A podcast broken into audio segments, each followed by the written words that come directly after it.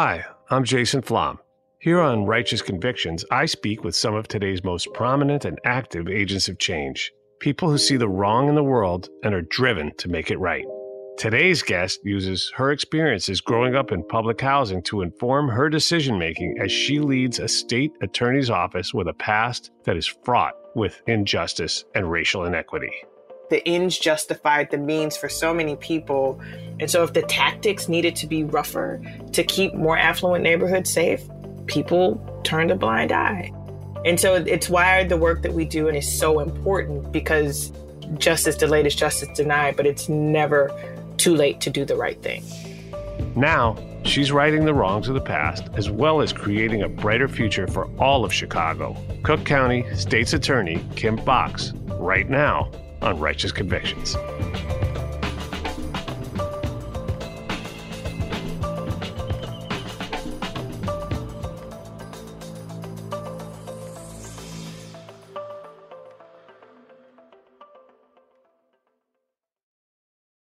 When you buy Kroger brand products, you feel like you're winning.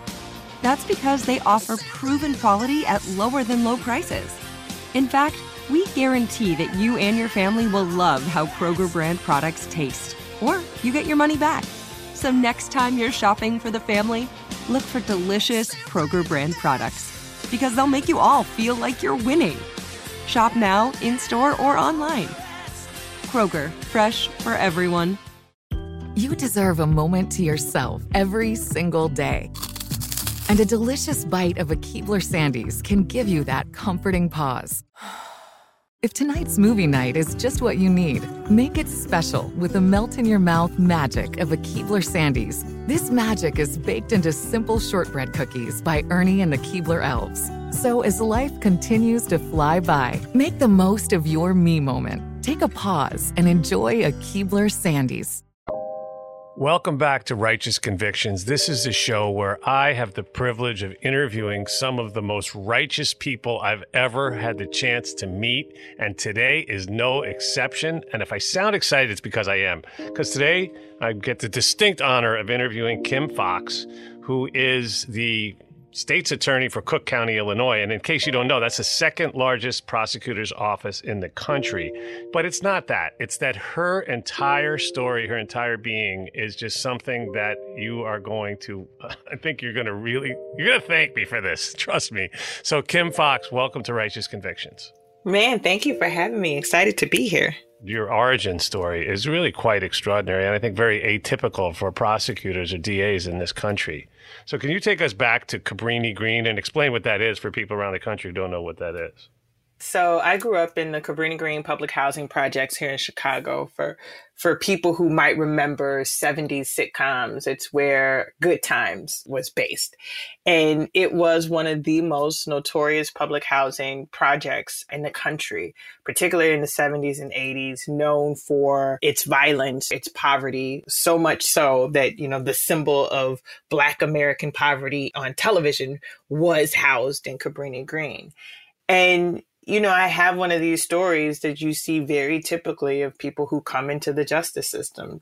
My mother's second child, born when she was 18, she dropped out of high school. You know, I survived childhood sexual abuse while living in the projects. And, you know, my mother scraped and survived to try to move us a mile north of Cabrini out of the projects into a more affluent neighborhood where everything just changed for me.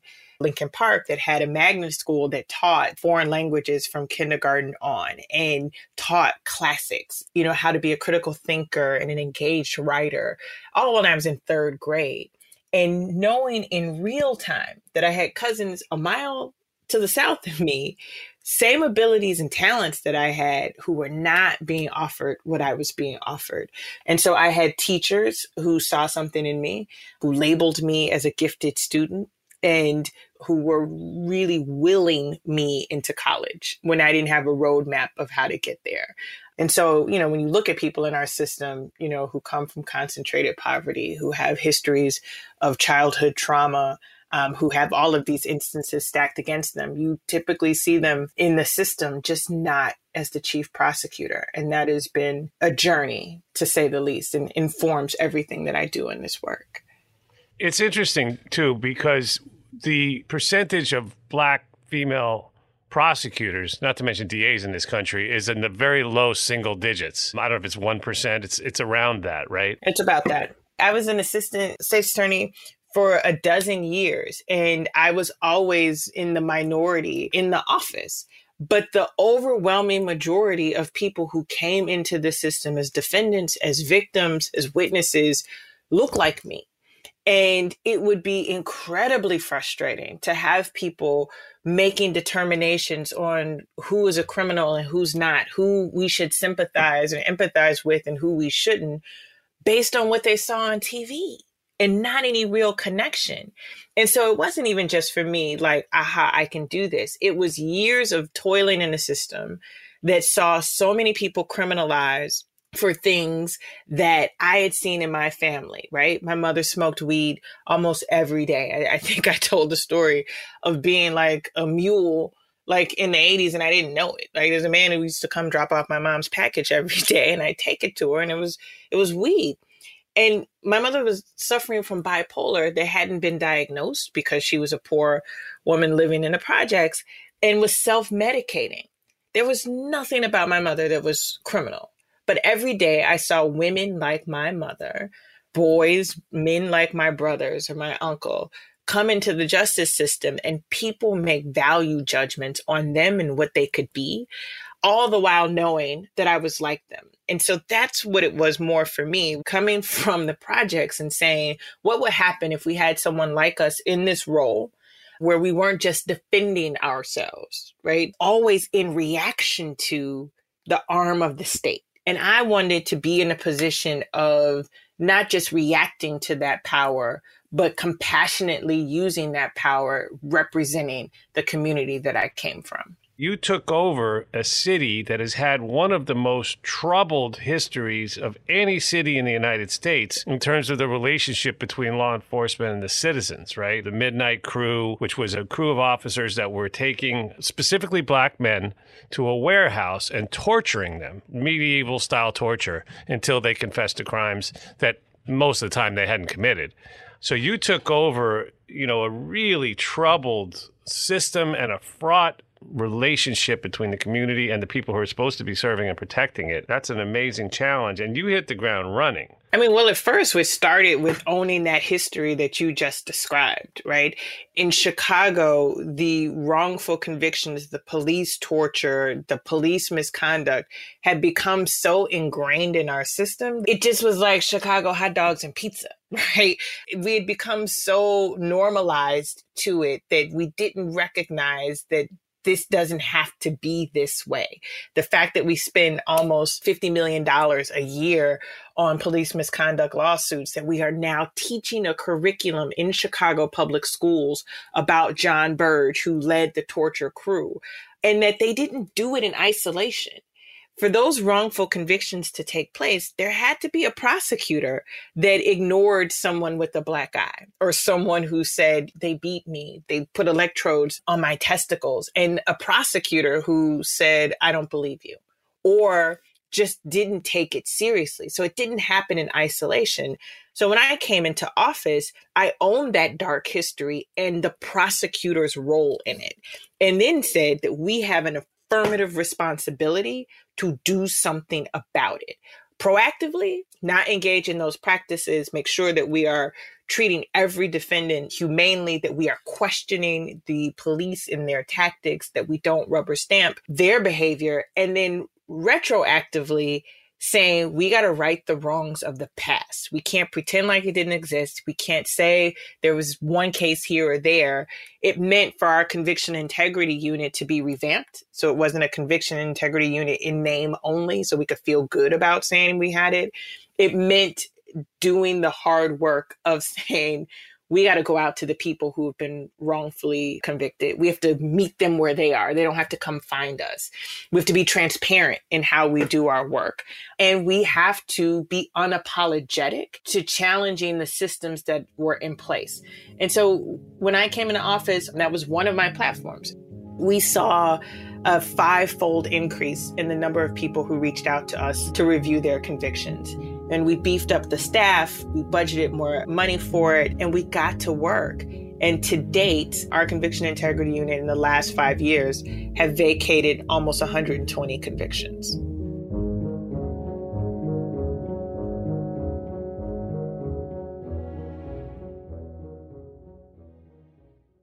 Are you ready to take charge of your health journey? Look no further than Trinity School of Natural Health.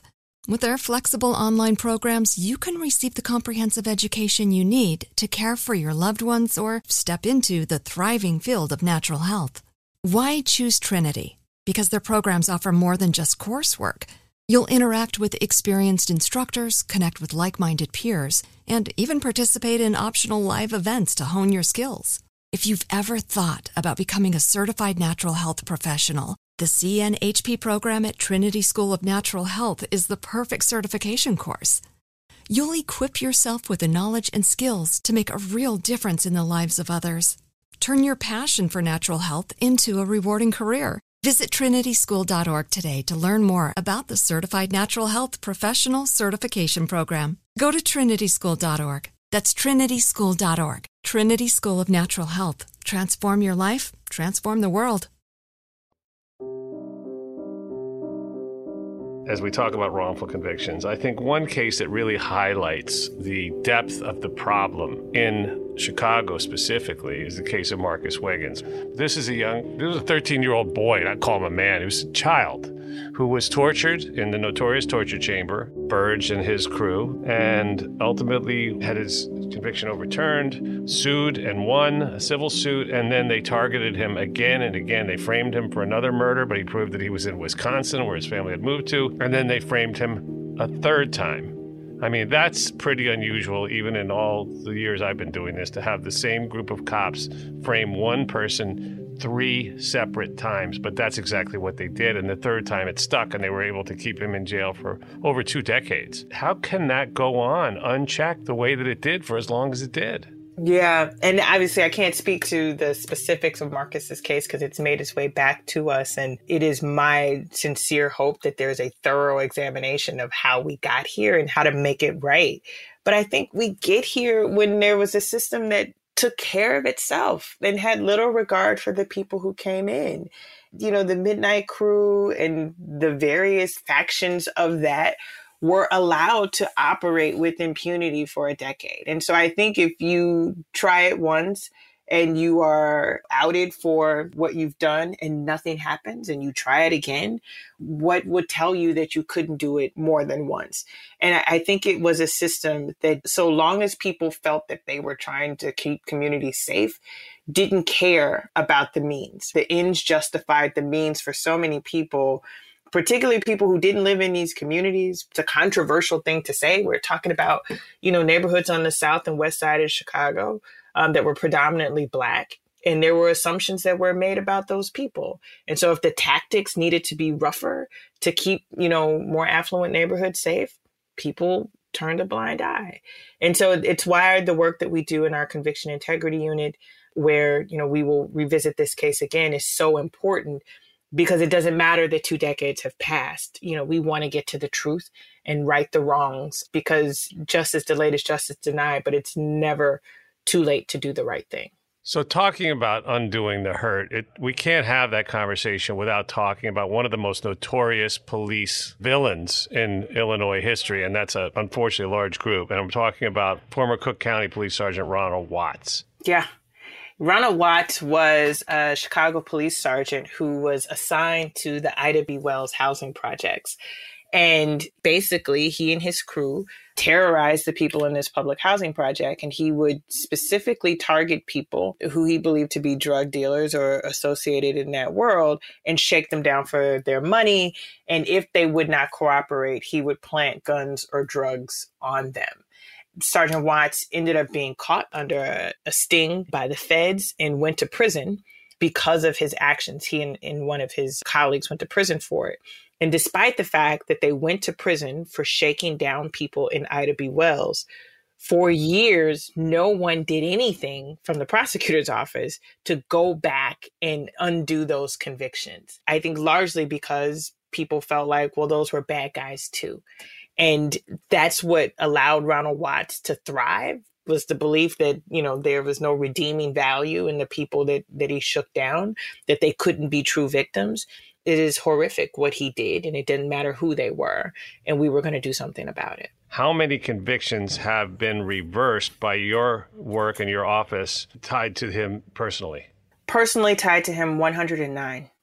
That's one sergeant. One sergeant. It's 109 and counting. We're still reviewing cases. I'm going to go ahead and read a quote from you, Kim, from a press conference that you gave just a couple of weeks ago at the time we're recording right now, after nine more convictions were vacated. Quote, There's a lingering pit in my stomach due to the real sorrow that for so long Sergeant Watts and his crew were able to terrorize and criminalize a community. Today, we were able to bring some justice to nine people who were targeted and victimized by former Sergeant Watts. Former Sergeant Watts has caused irreparable damage to our community, but he also undermined the integrity of our justice system, which harms us all. Communities who are dealing with unrelenting violence need to believe that law enforcement is there to aid, not hurt. His actions diminish faith in our system. Today is a small step toward righting the wrongs of the past, and hopefully, we can start to build back trust in law enforcement. Those are your words, Kim Foxx. I I feel I feel privileged to be able to say them here on the show. But what was that like? I mean, what kind of feeling do you get being able to bring some, as you said, justice delayed but not denied to just those nine people, for instance? It's bittersweet, heavy on the bitter, because it, it, it in that moment, you are validating what they had been saying for years, but it's not giving them back the time that they lost. These were fathers, these some were husbands, sons whose parents passed away while they were incarcerated, marriages were broken up, children who will live with the legacy of having an incarcerated father. Validating that they were telling the truth is great in that moment, but you can never give them back what they lost. And so it's hard to celebrate. One woman um, whose husband and had her own conviction vacated said to me, You know, people treat us like heroes when we're finally right about what we always knew, but no one ever apologizes to the harm that they caused. And so that echoes every time that we do this is a reminder that there was a harm, there was a hurt that was inflicted, and that this is just a small measure, but we really owe more to a system to not hurt its citizens in the name of law enforcement.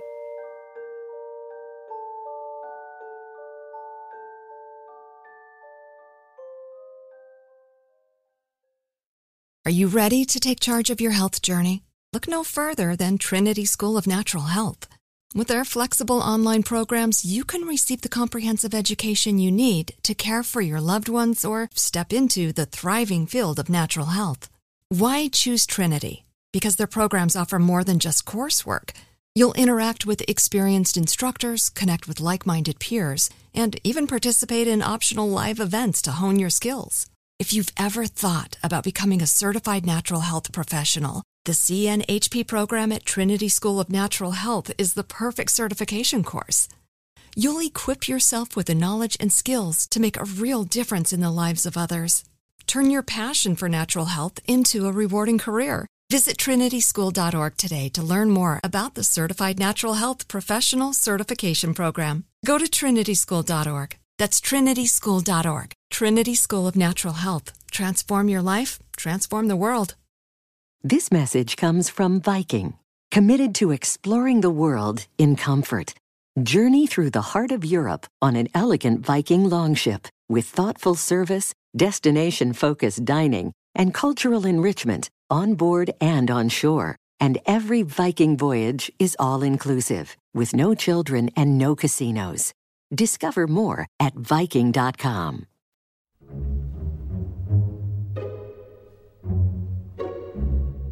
I think people have this very strongly held misconception that public safety is tied to locking as many people up as you can. When in fact, what you're proving and what these other progressive DAs and now Jason Williams in, in New Orleans and others are proving is that it's actually the opposite of the truth. When I look at a place like Chicago that is grappling with gun violence year after year, and when I came into office in 2016, it was at that time the bloodiest year we'd seen in 20 years And I look and say, well, what are we doing to deal with the violence? And I look at our resources.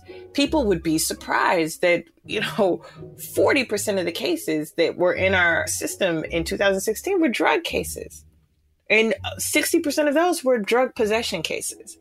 That the number one referred prosecution in my office in 2016 was for shoplifting in Chicago in a year of blood and loss we were spending more of our resources going after shoplifters and people with drug addictions. And what I said was that made absolutely no sense. This is not what people believe is, is what an engine for public safety should be, going after people with these low level offenses. And so I raised the threshold for what somebody could be charged with as a felony for shoplifting, for retail theft. And we stopped prosecuting large swaths of low level drug possession cases. And what that did, to the shock of many, we saw a 20% reduction in the Illinois prison population from just those two categories alone not going down to prison in the first place. And we have to remember it's these low level offenses and the convictions that people get that then have the consequences that last a lifetime. Once you get a conviction, even if it's for a low level felony, you may as well have committed murder in the way that society sees you. The ability to get a job, housing, a scholarship. And so I think we have to be more judicious when we give people convictions. And so we did have a policy that said we weren't going to engage in these low level criminal foot pursuits while murders were going unsolved, while rapes were going unsolved.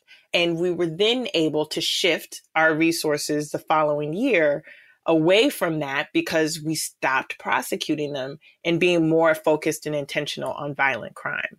But the other thing I would say in addition to that, the work on the conviction integrity and tackling police misconduct, if you don't get a handle on that, communities that are, are impacted by violence, they don't trust you. They don't think you're legitimate. They don't think you're credible. So that when something happens in those communities, the last thing they're going to do is call the police. The last thing they're going to do is engage with a prosecutor. And so those communities will see a continuation of violence because of the delegitimization of the justice system. So not only are we changing our policies of what not to prosecute, actively touting the work that we're doing on police misconduct and wrongful convictions is a way to rebuild that legitimacy so people impacted by violence can trust us and that we can work to driving violence down together. Now, the number one referred charge in Chicago is, you guessed it, guns, right? What yeah. a difference. And this is how I think we actually create a system that's fairer and better and safer for everyone is by, it seems so simple, focusing the resources on the real problems as opposed to people who really many of them have nowhere to turn. I'm not saying that shoplifting is right. I'm not endorsing it, but it also needs to be treated as what it is. It's a, it's usually an act of desperation. Nobody wakes up one day and has plenty of what they need and goes shoplifting unless they're really psychotic. So, so let's face it, Kim. Lack of resources, just poverty, lack of cash. I mean, this is the main driver of this explosion in the prison population, right? Yeah, I was the chief of staff to the county board president of Cook County, and Cook County has the largest single site jail in the country. And when I started working for her in 2014, on any given day, we had between 10,000 and 11,000 people in our jail pre trial. 10,000 people.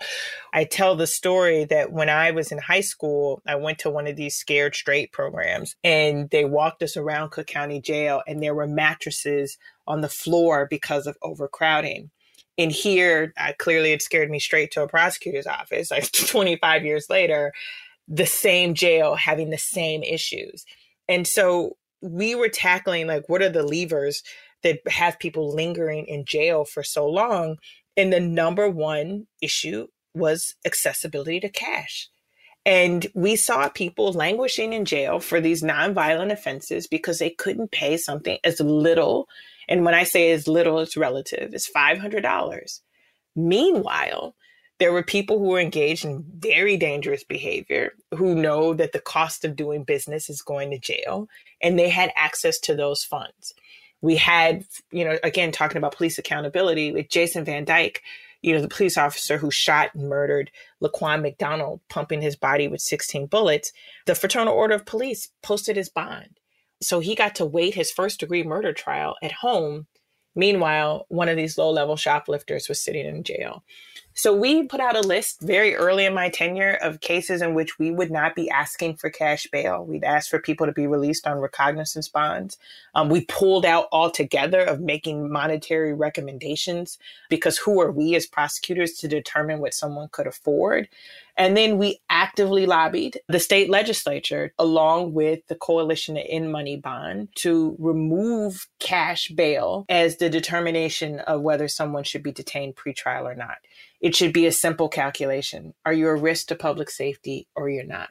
And if you're not, you don't get to be held pretrial. We know the outcomes are devastating for people who are held pretrial. And again, reminding folks that there's a presumption of innocence until proven guilty. And these people were sitting presumed innocence for months, many of whom would take a plea just to get out. And again, it goes back to the legitimacy. If people are pleading guilty to crimes they didn't commit, because they can't afford to sit there. Your system is not credible and legitimate. And we couldn't have that. Governor Pritzker did something progressive and bold. And of course, I'm talking about the Cannabis Regulation and Tax Act. This is historic. Yeah, I was really proud of our state, our governor, and to be a part of the coalition uh, that was pushing for the legalization of marijuana. And not only did we make it legal, it was also a provision in there of like, how do we right the wrongs that we now know that the war on drugs inflicted on so many communities, particularly Black and Brown communities. So there was a social justice component built into the law that allows for people who have previously been convicted of possession for amounts that are now legal to have their convictions automatically vacated and expunged at no cost to the person who had had the conviction.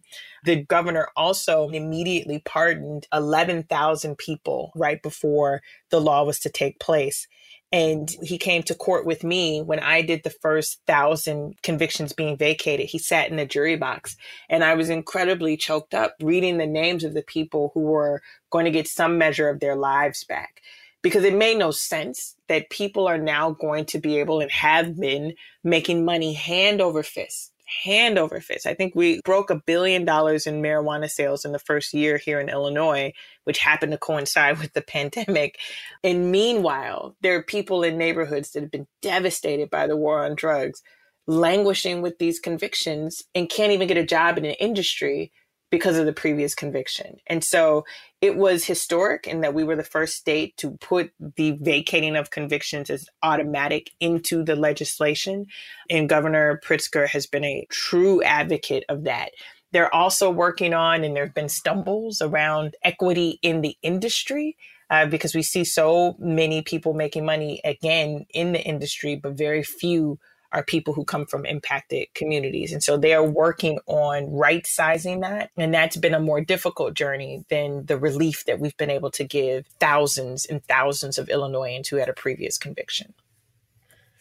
Yeah, it's awesome. I mean, I was a pothead as a kid. I mean, I smoked. I, I sort of, I don't know. I had so much hair. It's a miracle I never set myself on fire. And I smoked more than I, I can't even. I, I was stoned all day long. It was crazy. I mean, I don't, I don't smoke it anymore. But I think as long as they don't put anybody else in harm's way, I don't think anyone should ever be punished for something that they put in their own body. I mean, it's like it's, it's uh, we're supposed to be a free country. I want to thank you again for being here. I know how busy you are. I mean, your job is a huge undertaking, and you're handling it with grace. And I, uh, I think we all owe you a debt of gratitude.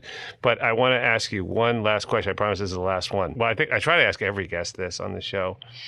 Let's say you had a magic wand, and you could wave it and fix one problem, whether in Chicago or Illinois or our country, or society. What would it be? Gosh. Um, one, uh, you know, poverty. I, I think it's not the only one, but it is one that really is something that I think we can fix, that it doesn't even need a magic wand to do it. That if we really were concerned about being the best that we can be as a society, we wouldn't let children go hungry. We wouldn't have systems in place that keeps communities down. I tell people all the time, I'm the first black woman to hold this role, and I come from 624 West Division, one of the hardest projects in the country. Imagine the brilliance and excellence and innovation that is happening in neighborhoods that don't have access to broadband. That don't have access to the internet, that don't have access to libraries. We are held back by the lack of um, investment in the belief that every community has value. And if we eliminated that and gave access to everybody to our, our basic of needs, I think the rest of those issues start to be solved for because we bring every level of brilliance to the table from those people we left behind.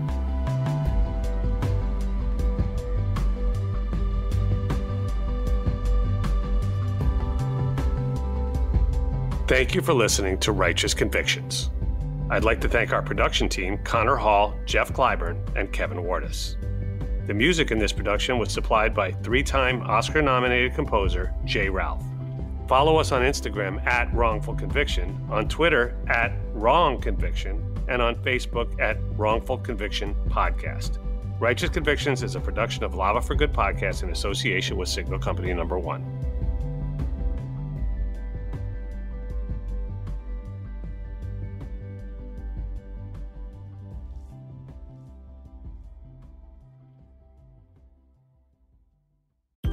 Deserve a moment to yourself every single day. And a delicious bite of a Keebler Sandies can give you that comforting pause. If tonight's movie night is just what you need, make it special with the melt in your mouth magic of a Keebler Sandies. This magic is baked into simple shortbread cookies by Ernie and the Keebler Elves. So as life continues to fly by, make the most of your me moment. Take a pause and enjoy a Keebler Sandies. Are you ready to take charge of your health journey? Look no further than Trinity School of Natural Health. With their flexible online programs, you can receive the comprehensive education you need to care for your loved ones or step into the thriving field of natural health. Why choose Trinity? Because their programs offer more than just coursework. You'll interact with experienced instructors, connect with like minded peers, and even participate in optional live events to hone your skills. If you've ever thought about becoming a certified natural health professional, the CNHP program at Trinity School of Natural Health is the perfect certification course. You'll equip yourself with the knowledge and skills to make a real difference in the lives of others. Turn your passion for natural health into a rewarding career. Visit trinityschool.org today to learn more about the Certified Natural Health Professional Certification Program. Go to trinityschool.org. That's trinityschool.org. Trinity School of Natural Health. Transform your life, transform the world.